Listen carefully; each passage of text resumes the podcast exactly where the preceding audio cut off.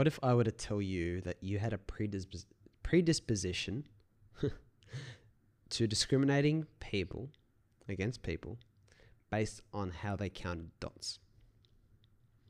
Now, that's not something you'd probably think you'd discriminate and make differences in your decisions and things about other people based on, right?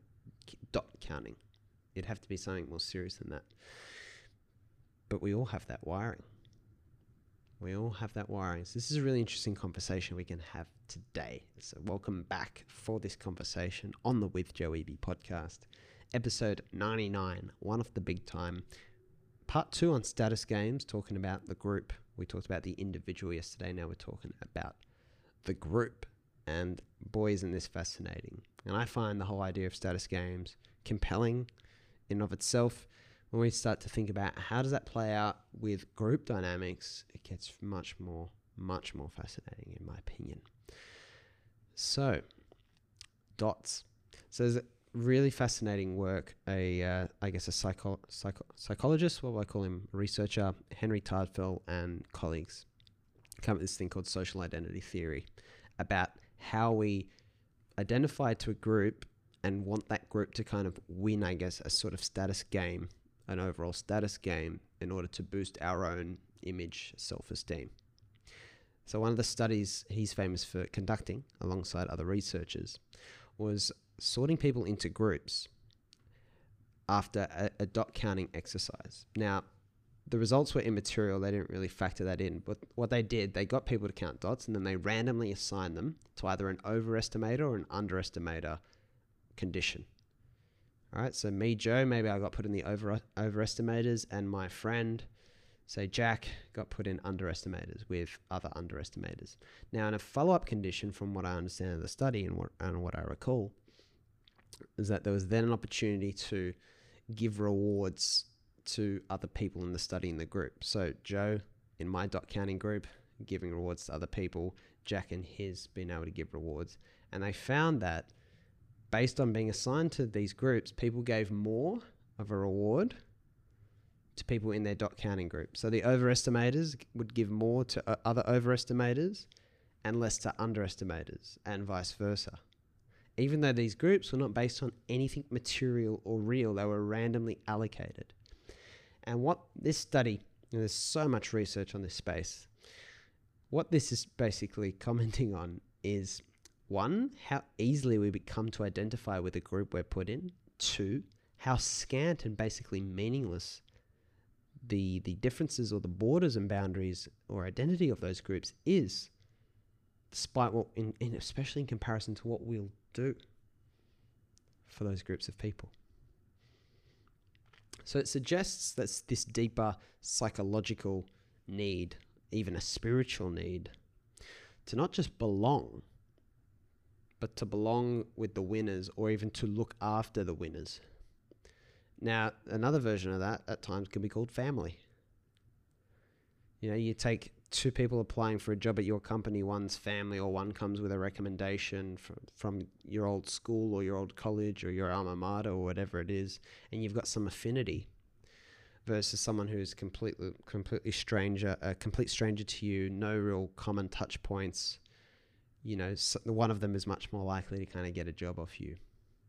And it's kind of how the way the world works. It's not necessarily the end of the world and something to be super harsh, critical, and judgmental on.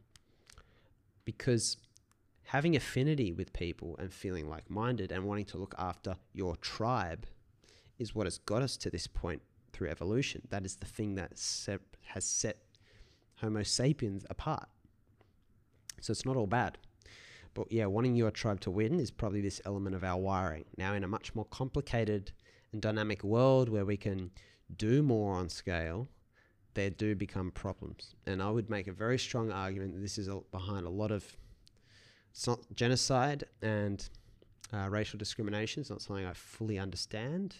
They're very, very dynamic concepts, but it uh, this is a really entry good entry level way to think about why these things might sort of happen and why we will identify with an in-group versus an out-group and this is the crux of social identity theory it's that it's the out-group is basically someone we've got to arrange ourselves in a hierarchy on which is a big Jordan Peterson idea, right? If anyone who's read 12 Rules for Life knows the famous lobster comparison, how lobsters are why, you know, another creature in nature, very, very interested in how they organize themselves hierarchically and their bodies will actually change if when they lose a battle over a social position. And they're lobsters. So imagine what we as incredibly social creatures are capable of. So social identity theory is very, very interesting. Very, very interesting place to start with this. Now, how can we best unpack this concept for our day to day lives and make this super relevant and tangible? Anyone who knows me really well knows I'm a big sport fan, right? I'm a big, um, in Australia, the National Rugby League. It's not even that nationwide, it's really mainly played on the east coast of Australia. Big St. George Illawarra Dragons fan. Now, a lot of my extended family uh, are big Parramatta Eels supporters. A lot of the friends I went to school with are Sydney Roosters supporters. Now, I've had times when I've been close to, you know, fists with rivals or really hated um, temporarily. People who've gone for the other team when they beat us in a game, or etc. People might also know I'm a big, you know, soccer and uh, Liverpool supporter as well. And they've got intense rivalries with Everton, with Manchester United, other teams in England. And soccer's an interesting one because soccer, you know, which is like a religion in so many parts of the world. And it seems so trivial, but fans kill other fans and riot and stuff over soccer games and big rivalries. Yeah, lots of there's lots of stories and examples from South America to um, the the Celtic, the Glasgow, what is it, the Glaswegian Derby, the Celtic and, and Rangers in Scotland. Um, in Italy, there's been a bunch of examples, even in English teams, all over. Sorry to pick on anyone in particular, but it seems so trivial that we have such brutality over something as seemingly, I guess, not trivial, but just bonus and, and non critical as spectator sport. Yet it's life or death. It's like a substitute for war. Now, my observation is you know, sport is, poten- is, is of many things psychologically very interesting to unpack, or interesting psychologically to unpack, one or the other. And I think for a lot of people, it can replace a lack of substance in their lives. And I think this is a really good example. It's, with sport, you get a lot of things. You get to feel part of a group, right? Now you want that group to win.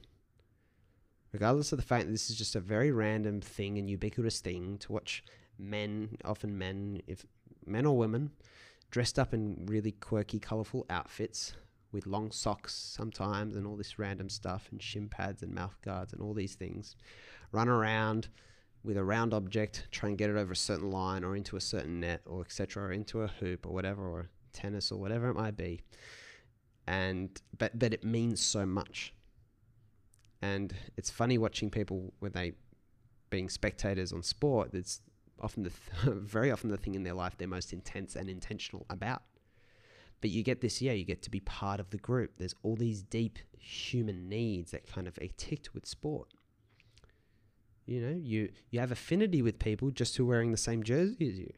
Where take away the jerseys, you wouldn't talk to each other passing in the street, but just the signaling mechanism that you're part of the group shifts the whole dynamic in your whole relationship. When we're at the footy, you know, you're all one team, you're all one family, you're all joking, you're all celebrating together. You'll hug a stranger next to you in a moment of intense tension, scoring the winning try or goal. And what I tend to notice, very anecdotal, bit bit uh, mean as well, um, for anyone this might apply to, but people will often be so much more fanatical about sport when they do lack other substance or um, intentionality or interest in their life. Often will take on an inflamed importance when sport is something that people care about most more than perhaps what they do for work. Uh, you know, maybe not so much relationships, seems to be a little bit independent. But when I guess there's not an overall picture of purpose and passion, sport can, is one of those things that can be life or death. And it's the need for our group to win. So, what does the group provide when we tie that with social identity theory? The group provides someone who can win a status game without us having to test ourselves, without us having to put our self esteem on the line. Now, how easy is it being a spectator in sport? You don't have to go on the pitch. You don't have to perform.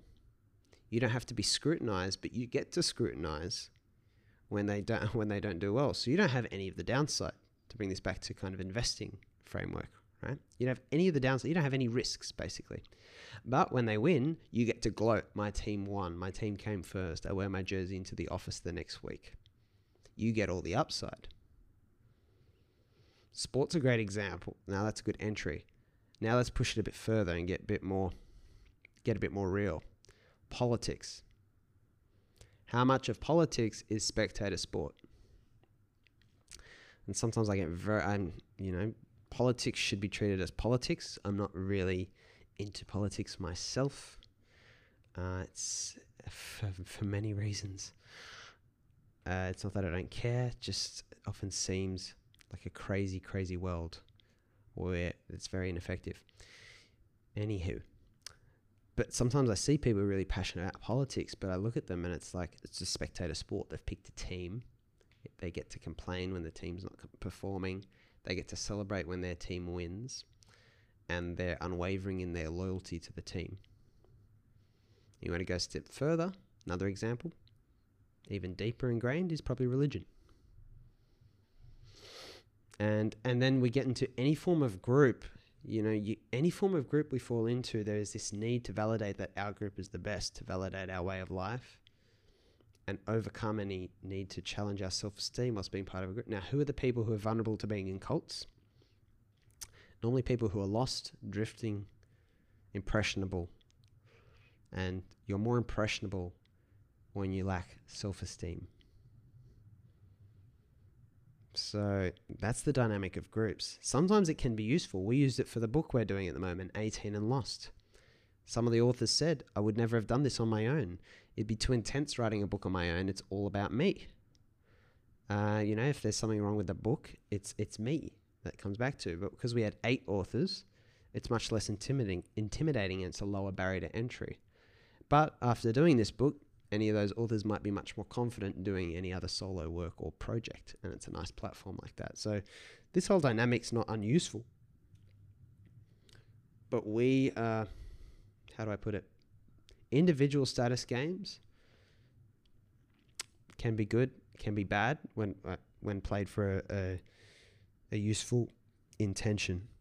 When played, pardon me, when played for a, a harmful intention, they they can create very bad dynamics. But the thing with groups, why we're being conscious of groups and, and status games in relation to groups, is that these these uh, conflicts are very scalable. They're very big. You know, when races races are competing against race, when even teams are competing versus teams and it gets violent, even in sporting contexts, and people lose lives over football games. Well, not over football games, but that's the that, that's the central theme around which the rivalry hinges. It's obviously all psychological. Football is blameless. So this dynamic is very, very, very interesting. And group group behavior and dynamics fascinate me because they're so complex. Complex is in there's so many moving parts that they're not really fully knowable, but they're just so powerful. Culture, group behavior, in group, out group, all these ideas very, very interesting. They've had massive ramifications during history. So, really, really interesting. So, maybe reflection for today. What groups are you part of? Which do you identify with? Where do you need a group to win to supplement your lack of wins? All right. And how susceptible are you to becoming part of the group and then identifying strongly with that group and not being able to question your identification or membership in that group. For a lot of people I know, including myself, it's things like being a